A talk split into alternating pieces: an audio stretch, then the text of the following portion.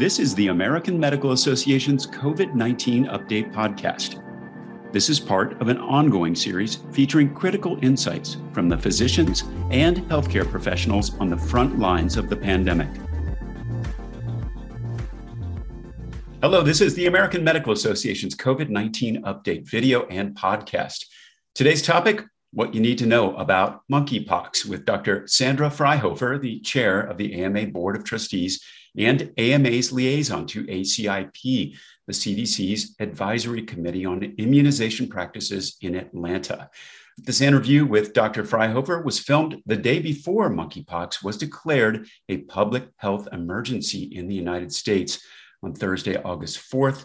So, this information is more important than ever. I'm Todd Unger, AMA's Chief Experience Officer in Chicago. Hi, Dr. Fryhofer. Welcome back. Hello, Todd, and thanks for having me. Well, we've seen so many recent reports uh, about monkeypox. Let's just start off with uh, tell us how serious this is. The AMA's focused like a laser beam on improving the lives of physicians and our patients. And we're very concerned deeply concerned about the public health crisis monkeypox will cause our nation unless we act decisively and act now. We have to learn from our experiences with COVID and not make the same mistakes. It's not, quote, over there. It's rare, but it's here and we have to deal with it. And yes, this can happen to a patient in our practice. We need to think about it if we see a patient with a new rash or blister. Physicians sometimes refer to unusual diseases and conditions as zebras. Well, be on the lookout. This zebra could be in your backyard. Now, people are very used to case numbers, of course, coming out of COVID. What kind of numbers are we talking about, and why are they so meaningful at this point? The World Health Organization has declared monkeypox a global health emergency. Right now, the United States has more than 5,800 cases, the first case in the US and the current outbreak was confirmed on May 18th. And with community spread, those numbers are increasing every day and every hour. CDC has an online map with total confirmed monkeypox case counts by state that updates Monday through Friday. And some of the states with the highest case counts include New York, California, Illinois, Florida, my home state of Georgia, and also Texas. Governors in New York, California, and Illinois have now declared a state of emergency over monkeypox. Who's most at risk for monkeypox right now?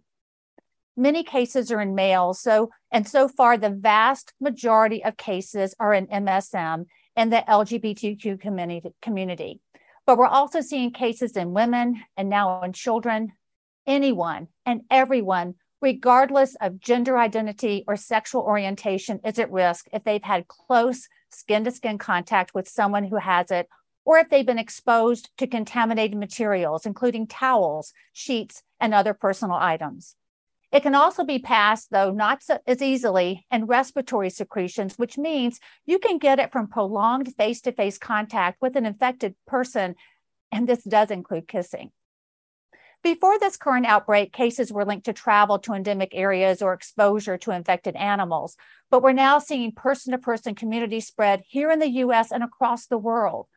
People at highest risk of severe infection include those with immunocompromising conditions, pregnant people, patients with eczema or atopic dermatitis, and children under eight years old. So, when we've talked about community spread and the importance of really trying to stop that right now. What what is the biggest barrier to stopping the outbreak?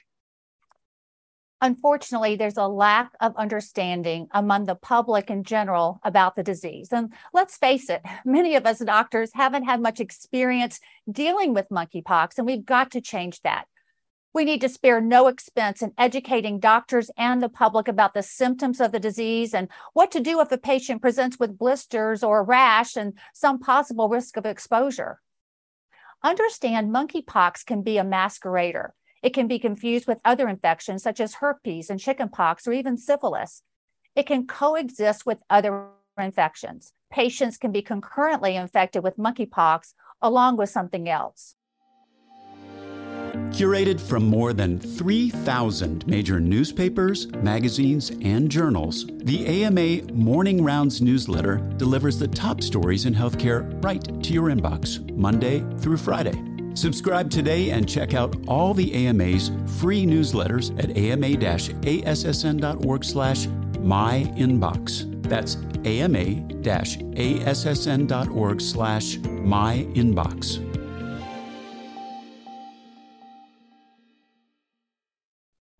So, with easily kind of confused symptoms sometimes, when you're talking to our physician audience out there, what, what symptoms should they be looking for?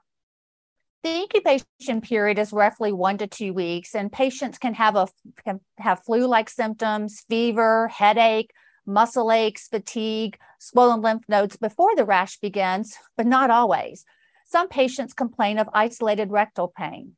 The rash can be flat or raised and may seem just like an ingrown hair or a pimple. The rash can be painful, painless, or itchy.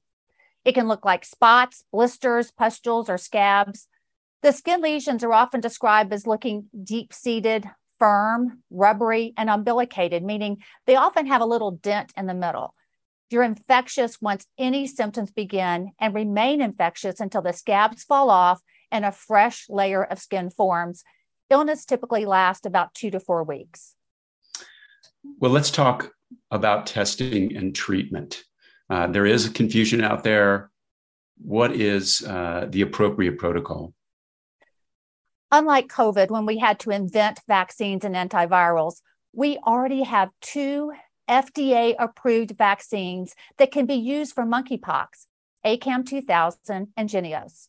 These can be given to those exposed to reduce symptoms, as well as those at increased risk of exposure for, for prevention. We also have FDA approved antiviral medicines to reduce the course of the disease TPOXX, aka tecovirimat, and cidofovir, brand name Vistide. These antiviral drugs and vaccines were originally developed to treat or protect against smallpox or other infections. There's also FDA approved vaccinia immune globulin available for treating severe cases.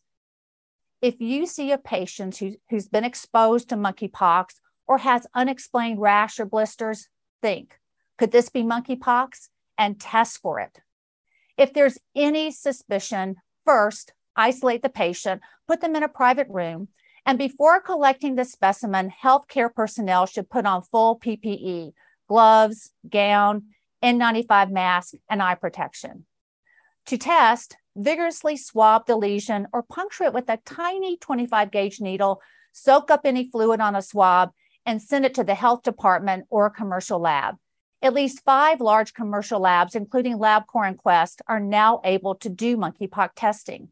Also, be sure to disinfect the room after the patient leaves. If the test come back, comes back positive, contact your local health department for vaccines and antivirals. AMA CPT code update now includes codes for diagnostic testing for monkeypox as well as the vaccines. So this can be, you know, somewhat complicated. It's certainly urgent. Any final thoughts on how uh, we can address this uh, situation?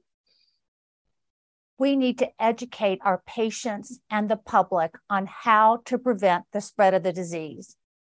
Patients need to avoid skin to skin contact with anyone who could be at risk.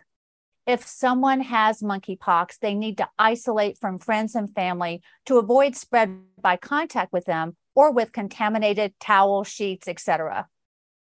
If we educate physicians and the public on how to avoid monkeypox, how to recognize the symptoms, and ensure access to testing and FDA approved treatments and vaccines, we can stop the spread.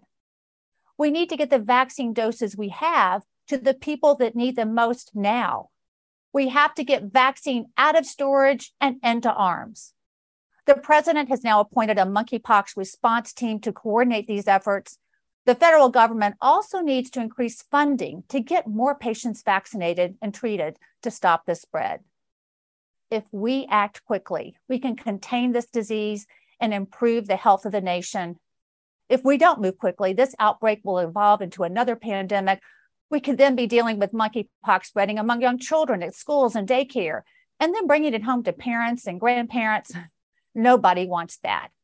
That would be a disaster for patients and physicians, which is why it must be avoided.